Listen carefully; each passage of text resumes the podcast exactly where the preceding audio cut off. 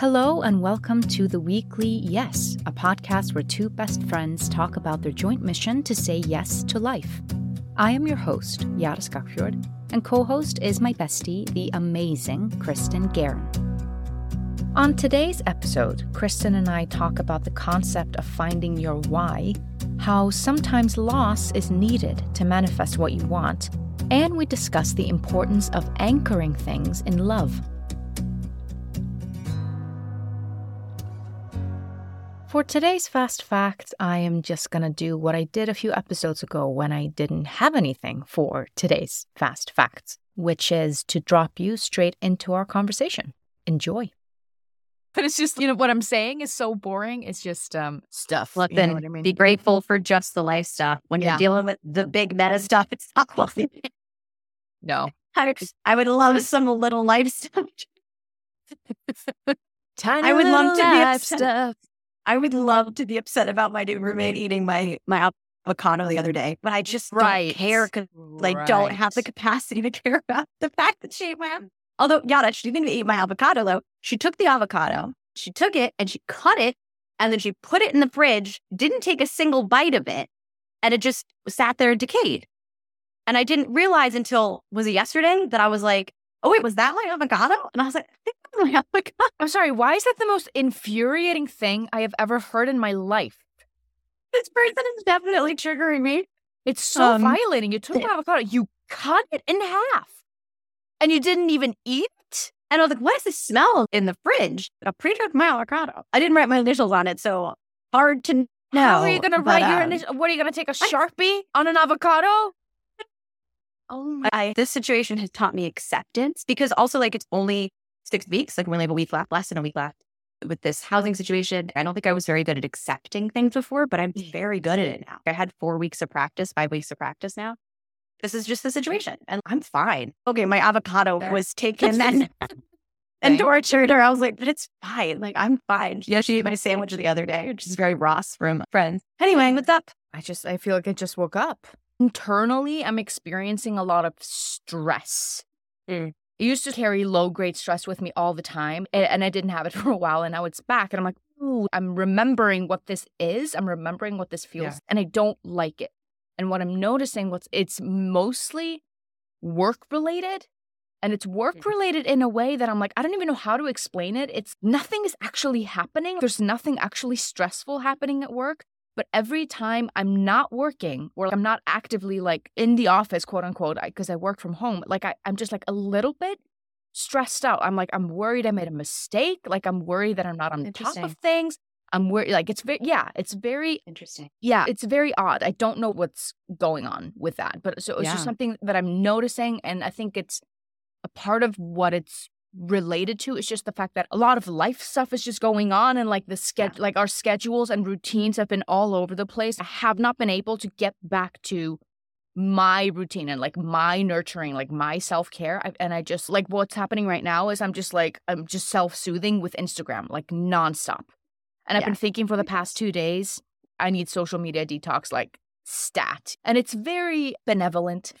It's very benevolent but it's but it's just on autopilot. It's not like i'm scrolling for like hours and hours. It's more just like I, I need to numb or i need to zone out so i take it and i open it and i scroll for like maybe even just five minutes. Like it's not even that long. It's just dog videos and interior design. You know i mean? That's it. But i'm just noticing that whew, okay. Like i'm just i'm not grounded. I'm not present. I'm Yeah. not in my body. And that's i know we're i'm like doing this backwards but that's really what i need to say yes to in the upcoming week is just like getting back into my body gather myself. Yeah. That's where I'm I at. get that. Yeah, I was there last week because so many things were just up in the air for me. And I think I shared with you this thing of that my my Kabbalah teacher said I spoke to him because I was like, I'm struggling. What do I do? He's like my therapist. And, uh, and I just felt like everything, I was so stressed out. I felt like everything was up, the, up in the air.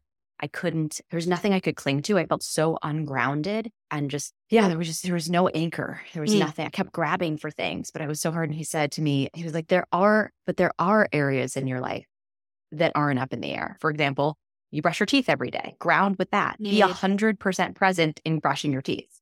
Be a hundred percent present in going to the gym. Don't be thinking about everything. Be a hundred percent present. Ground fully.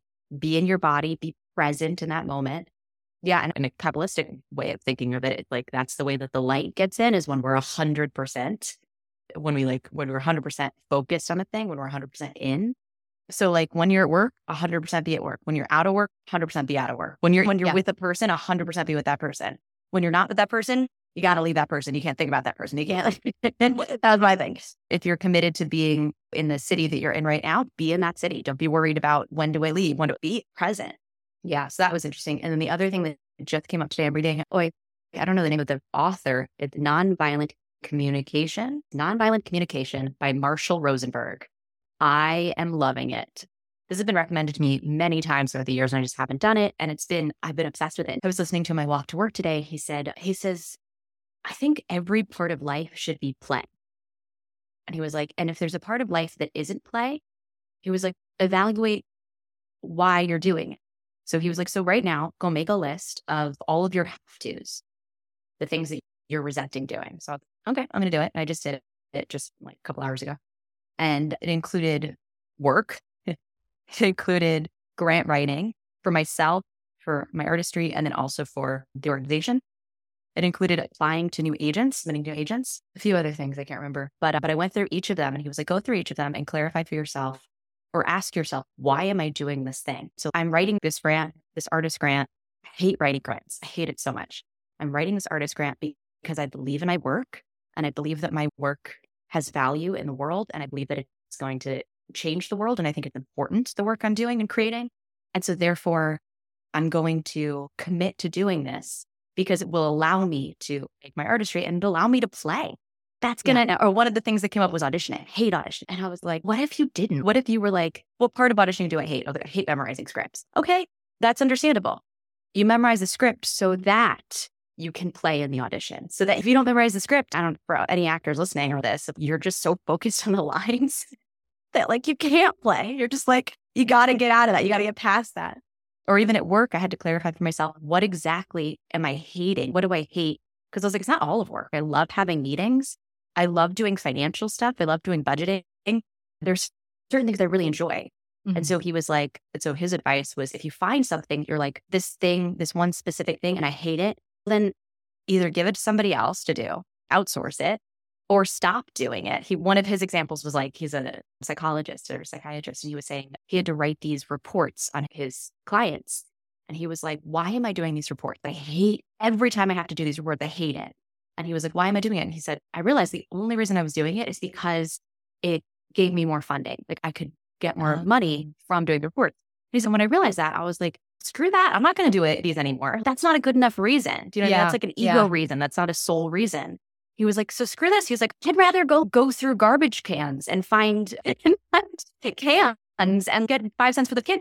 I'd rather do that than write these ever again. You're like, so I'm going to find other ways to make money and stop. He's like, and I haven't written a single one since I made that decision.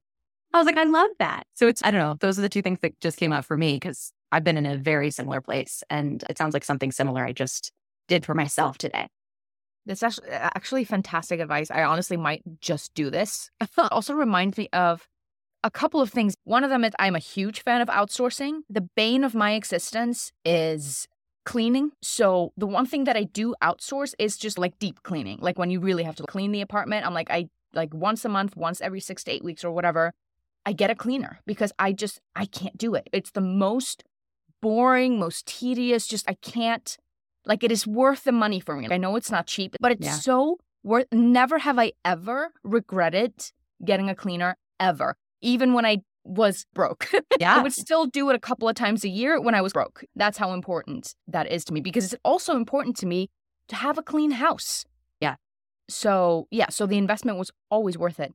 And then what it what I really like about it is that not only are you getting to your why and like your shoulds, is oh, this is just a should because people expect me to or because I feel like I should. I was like, oh, I'm an adult and I think that's what I should be doing. What's also really lovely, what you said, reminds me of what's his name? Simon something. What's his last name? Simon. Mhm. Simon Sinek. Yeah. Sinek. Your reason why. Yeah, I think he has a book on it or something. Yeah. What is your why? Which is a gr- great concept. But I love that you found out when you started digging is you were able to find the love. Like you're actually able to anchor it in love. It's something that I remember from a director randomly. This was one of the first workshops, like actor workshops that I did during the pandemic. And his whole thing was with every single scene, it didn't matter what kind of scene it was, like he would give the same note, just like anchor it in love and see what happens. Anchoring it Yeah. in love. Like you can't, like the ego can't get in the way. Like I think I was doing a scene where I was coming to to the protagonist's house, who was my sister, and I was like, I was worried about her. Like the way that it was written is that they're fighting and she's like super mad at her. Mm. So that was like the first round that I did. And he was like, okay, this was great. Now anchor it in love. And it changed the entire dynamic. So there were moments when I was angrier because it was anchored in love. There were moments where I was kinder and more compassionate because it was anchored in love. There were moments where I was quiet and just like listening, just like taking things in because it was anchored in love. And it was so simple. It was so simple. It wasn't about anything. As oh, you have to remember when you walk in here that you guys have a history and that, th- that it wasn't overthinking.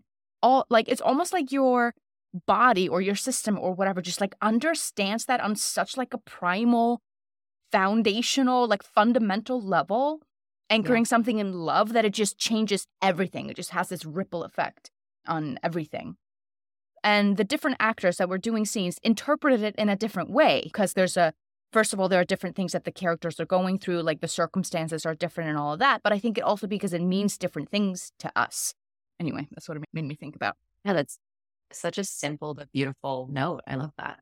Yeah, and definitely so easy. It's such a human acting note as opposed to oh, what is your objective or your tactic. It's no, just be a human who loves. Yeah. Like your human self knows how to love. So just Yeah. very natural acting. I love that.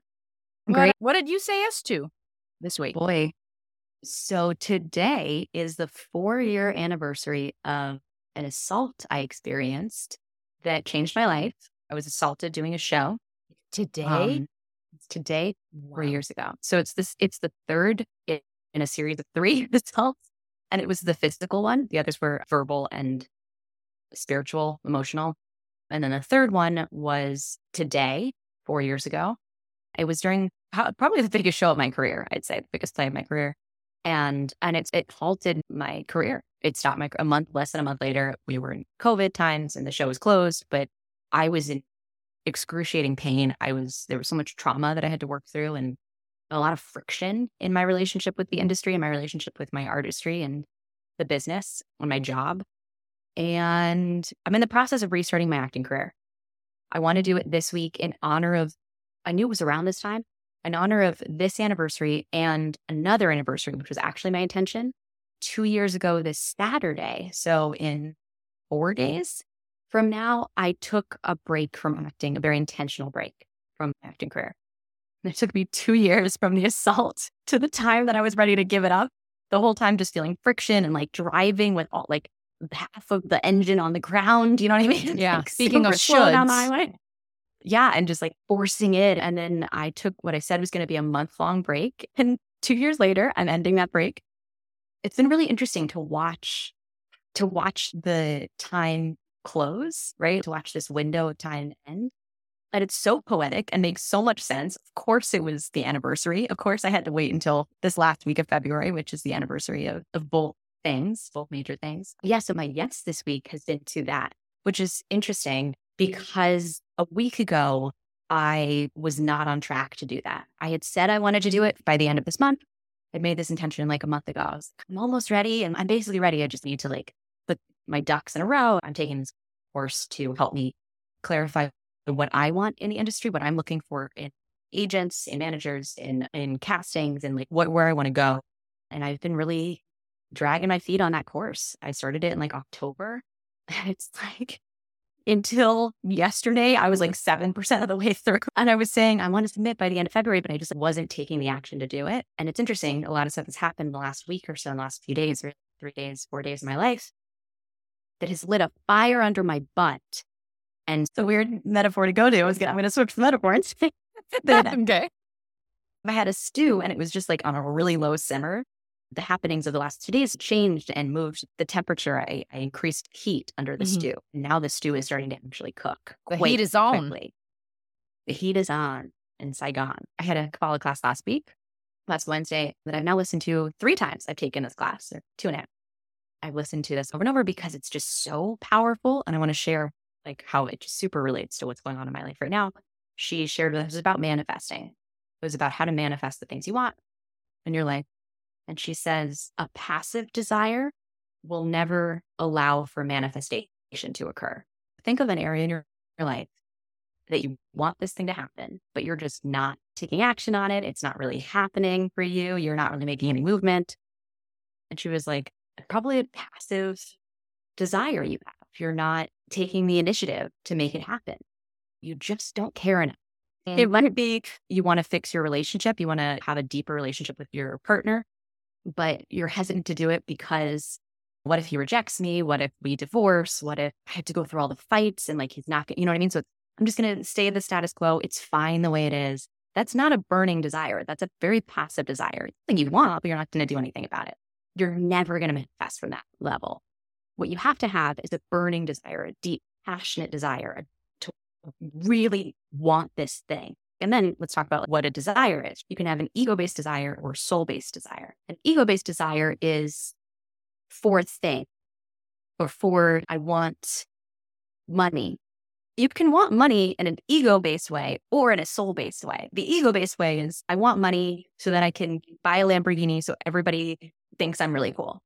It's a very ego based yeah, desire. for validation. I want Yeah. I want money because it will provide me security, because it will provide me freedom. Whoa, that's uh soul based. Like you're what you're asking for is more light in your life. And the way to get that is through having more money. So that's a soul based desire. So you have to have a soul based desire and you have to really freaking want it. Right. So I really want my I really want to marry my soulmate. My that's a desire. I really want to marry my soulmate. Okay. Do you want this specific person? That's an ego based desire. I want this specific person. I want to make this happen. Or do you want the person who's meant for you, where the two of you are going to be able to do this, these things together and grow together and transform? And it's, oh no, I want the latter. And if it's that person, that's great. And if it's not, that's also okay. So you have to release the ego. If I never buy the Lamborghini, that's okay because it's not about the Lamborghini. It's about the freedom, right? That comes from the money. Anyway, mm-hmm. that's soul based desire versus ego desire. And then it has to be burning rather than passive. And then she says, pretty often you need in your life loss in order to prompt you to go to move from passive desire to burning desire. And then once you have a burning desire, then the heat's on in Saigon and you could, you gotta move and you make it happen. And then you start to put the steps in, you start to take the steps and make the action, um, which then allows the creator, allows the universe to give you what you're asking for. Because the universe wants to give you what you're asking for. But if you're not in this burning desire place, if you're not taking steps to make it happen, it literally can't. It just cannot. And not only can it not, but it would be wrong for it to give it to you because your vessel isn't actually desiring of it. You're not a true vessel. If you give your child a toy and the child doesn't care about the toy, he's going to play with it for five minutes and then he's going to forget about it. It's going to lie in the corner of the room. If you give a child a toy that they've been dying to have, it's what they really want. Well, they're not going to be a treasure to. Me. So that's the creator being like, if you're, if you really have a pure vessel, if you really want this, I want to give it to you. I want to give the child the toy, but I want to give the child the toy that it wants. I don't want to give the child the toy that it's, eh, man, I don't know. I don't really care so much. So that was the lesson of last week that I've now listened to almost three times because it was so powerful for me in this moment of my life. Saturday, I went through a huge loss, heartbreaking, painful loss in my life. And I was floored and just shocked that this deep mourning and grief led me to restarting my acting career. Yeah. And I was like, that is so amazing and powerful that it, it went, it took this passive desire, which is passive, and it's been passive for at least two years, if not longer than that, to be honest, probably four years, like probably starting with the assault, if we're being totally. And it was totally ego based for a long time of needing validation from others and needing to feel like I was worthy of love and respect from others and all the stuff I've worked through in the last few years of my life.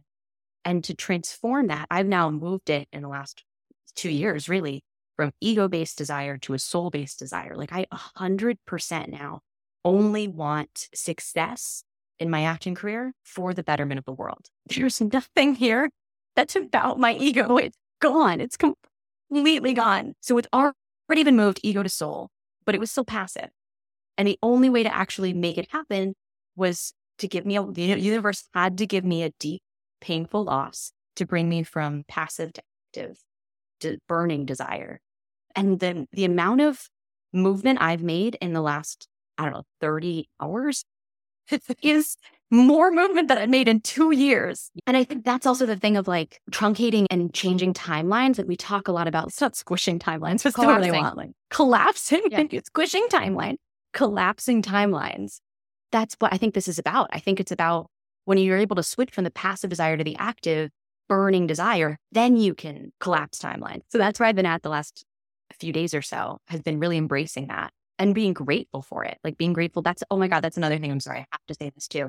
I also happened to have listened to a podcast a few days ago about trauma. I did not mean to do that. This was like a few days ago before I even realized that the trauma, my assault had happened four years ago. Like now, I wasn't even thinking about it. I remember listening to it being like, why am I listening to this? This is like, I'm, I've never been traumatized. And then like at the end of it, I was, wait a minute. okay. So listening to a podcast on trauma and they were saying like a spiritual podcast on trauma. And they were saying, while it doesn't validate what the other person did, does not at all justify and allow for it. You also have to recognize, you have the opportunity to recognize that was something you, needed to go through, your soul needed to go through to grow. So you can be grateful that happened, which is exactly where I'm at. I'm so grateful it happened. It doesn't mean I like like the person or I forgive him. I do forgive him, but I don't need to like what he did or want him to do it to me or anybody else ever again. But I'm grateful it happened because it transformed me. So that's the other thought.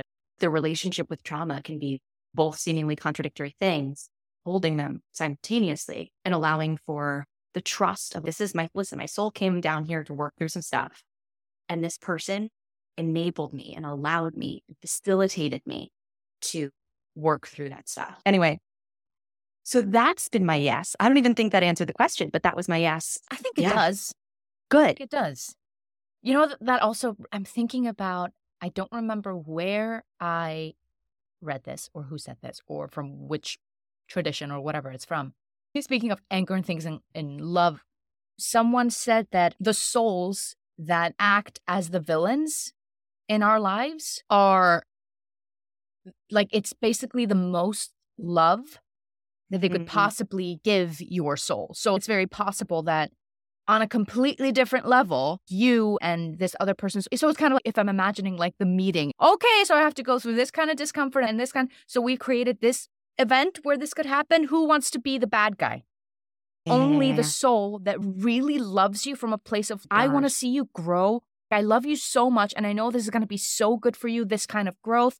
I am willing to sacrifice my being the good guy or being a good person yeah. or like whatever by coming and being the villain in your story. I'm going to come down there and traumatize you. That might be hard for some people to hear. I don't know if it's even easy for myself to hear that. You know what I mean? it, it actually, I don't know if you can see my face. Like I'm so at peace with that yeah. personally. Again, yeah. Like it might be personal and it might just be like where I'm at in my healing process. But yes. boy, that actually brings me so much joy. And I feel genuine love for this person right now. As you say this, I genuinely am like, thank, like I, I'm like, I'm emotional thinking of how, of that soul connection. Do you know what I mm-hmm. mean? And I will never see him again in his life. Like I will go out of my way yeah. to never ever see him again. But wow, I'm so grateful for his soul. And that so thank you for that. Like I'm emotional in a positive way right now, yeah, in a yeah. loving way. Speaking of discomfort, because that's I know trauma is trauma, and then there's just regular discomfort. there's there's levels of discomfort. But I was taking a class a couple of weeks ago where they were talking about exactly this sort of like, what is the discomfort that you are avoiding Oh, like where in your life do you, I know that I have to do this thing, but there's discomfort involved in that, and I'm not willing to sacrifice my comfort. Essentially, I don't want to be uncomfortable, so I'm not doing it. That's one of the reasons yeah. why I'm not doing. That could be one of the reasons why certain things are passive and not burning. And then only antidote to that is to lean into the discomfort that you're avoiding. And agreed. I'm just remembering, like, uh, I, I, think I've talked about this before on the podcast, but the I remember when I very intentionally was like, what is the thing that I fear the most or makes me the most uncomfortable? And I was like, the first thing that came to my mind, this was years ago, I was like, improv. Like, absolutely scariest mm. thing ever. And I went and I did that and I hated it, but I kept wanting to go back. So I kept going back. Ow, like I'm just like imagining myself like going into like this chamber with a bunch of needles and like, oh, oh, and then you leave the chamber and like, ah, let's do it again. And you just like go, like, go back in. That was kind of like the how it felt, even though I know Yeah. that sounds very dramatic, but that's what we do in our heads is I would rather like like you said before, like I would rather go through garbage than, than do this thing. I'd rather eat cinnamon every day of my entire life for breakfast rather than do this uncomfortable thing. Wait, do you mean just like a spoonful of cinnamon? Just like a spoonful of cinnamon. cinnamon. Yeah. just this like is so cinnamon. weird. I I have to share this. So when I was a senior in college, I lived in this apartment with my best friends at the time, and we had these two, like uh, three really good guy friends who would come over. It was all women. They come over and hang out. And one day we did the cinnamon challenge, which was Yeah. going around in 2011, 2012. And it was like our friend and then my friend Greg did this, did, did like a spoonful of cinnamon and and they freaked out, right? They're spinning and they're coughing and they're like, because you literally can't do it. So that video exists on my Facebook. It happened, what is it now? 2024. It happened many years ago, 12, 13 years ago. Somebody just commented today on the photo, like maybe an hour ago, being like, Oh, eh, OMG, can you believe this? It must have been, it was like this day 12 years ago. This is such a weird synchronicity that you should say all things. Daryl. I didn't even know you knew this thing. I didn't really know that I knew this thing. I never did the cinnamon challenge. It was such a thing when when I was in college. That is so weird. So I it was just like, trying. It was that's so weird. I was just trying to think in this moment. I was trying to think of something that's not like utterly disgusting and offensive. I was trying to think of something benevolent that would be uncomfortable, and that's what came to me. That's so weird. so weird. I've got to reach out to all of them now. That's too much of a synchronicity. That's so weird. is bizarre. Yeah. Anyway, I haven't seen that video in six years. That's so funny. I want to see it now. Anyway, so then I was in improv class last week, and it's the fourth improv class that I've taken. No, it's not true. It's the fifth one. Oh my god, it's the fifth one. The fifth class that that I'm that I'm currently taking, that I have taken for improv. And it's so not uncomfortable anymore. Like it is Mhm. unco- the nature of improv is just that it is the unknown and it is uncomfortable all of the time. But I've just gotten Yeah. so comfortable with this discomfort that it's Yeah. become like a completely different challenge now that it's now more of a now you get the opportunity to like refine it's okay so how can i be how can i like think of puns in today's discomfort you know what i mean oh now i'm in the chamber of needles and i have to tell a joke you know what i mean oh i'm in the chamber of needles and i have to figure out a really good turning point for the plot because like the initial discomfort of the thing like the initial freak out about the thing is just gone. I don't know how to explain it. It's just it, it kind of like when you're driving a car to like you're like oh my god, you're just like freaking out because you're in traffic, and then all of a Yeah. sudden you just you're just comfortable with being. I think about it all the time when I'm driving. I'm like it is insane that we are doing this. This is an insane yeah, thing yeah. to do. We're all just like in these steel containers driving so fast. There are so many of us. There are so many things that could go wrong. So many. We all could die. Yeah. At a point, it's like the scariest thing ever. Like you have to trust yourself and the other people so much. So in in the Kabbalah class, they were asking, what is on the other side of that? What is the Mhm. breakthrough? What is and what is it and where is it? Where is it going to live? So now it's just like what I and I've talked about this a lot in the past couple of weeks because I've realized this on my own skin is that breakthrough for me had actually nothing to do with improv or the art of improv at all. It has actually just made me more comfortable in general with discomfort, with ambiguity, with not knowing what's going to happen. It's helped with my social anxiety, even.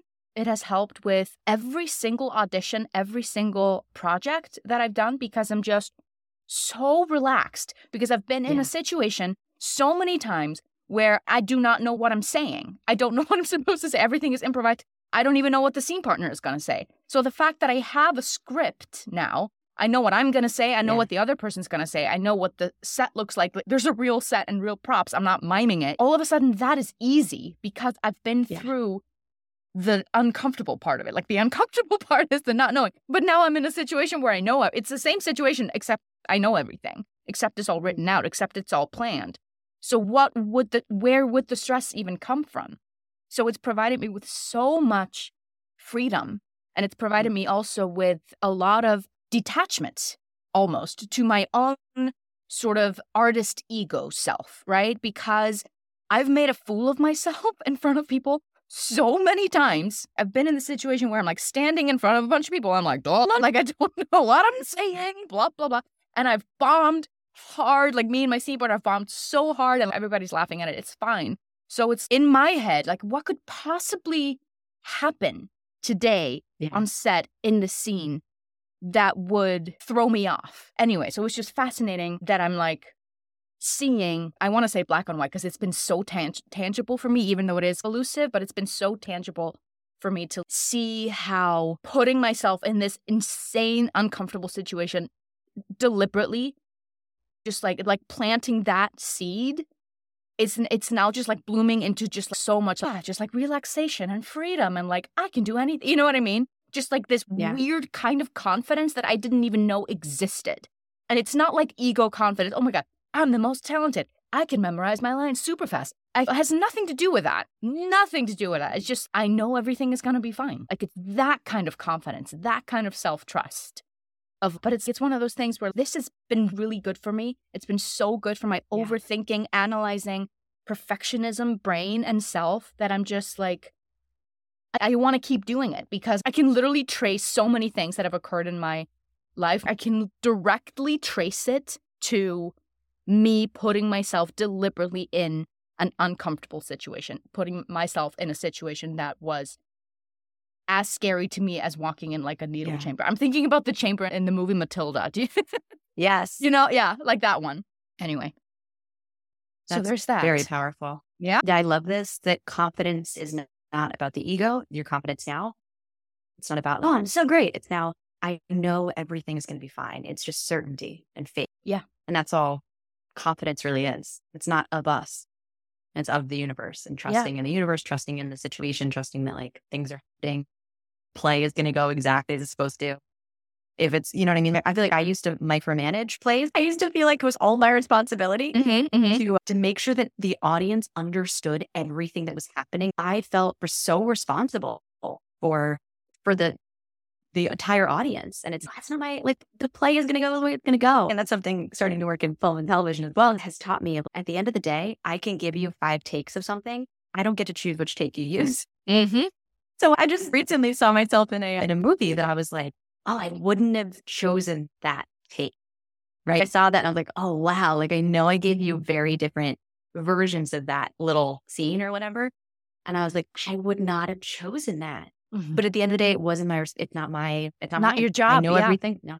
Mm-hmm. And I know everything's working out fine. And there are people who need to see that that take it is. Like maybe it empowered them. There's somebody who had to see it. Like like that changed their life or what like it's yeah. not yeah all you can yeah. do is just show up and give your gift and then this is a gift to you you Trust. do with it what you will like it's not mine it's now yours to do with it the creator is the editor producer all i'm doing is i'm just the actor yeah in life not just in it this is a great metaphor it is a good metaphor yeah yeah so, what do you want to say yes to in the upcoming week? I want to say being present. I'm in a program that's ending in the next week or so.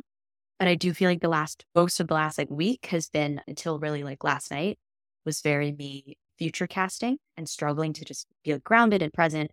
And I really like these people. I'm just having a really great time.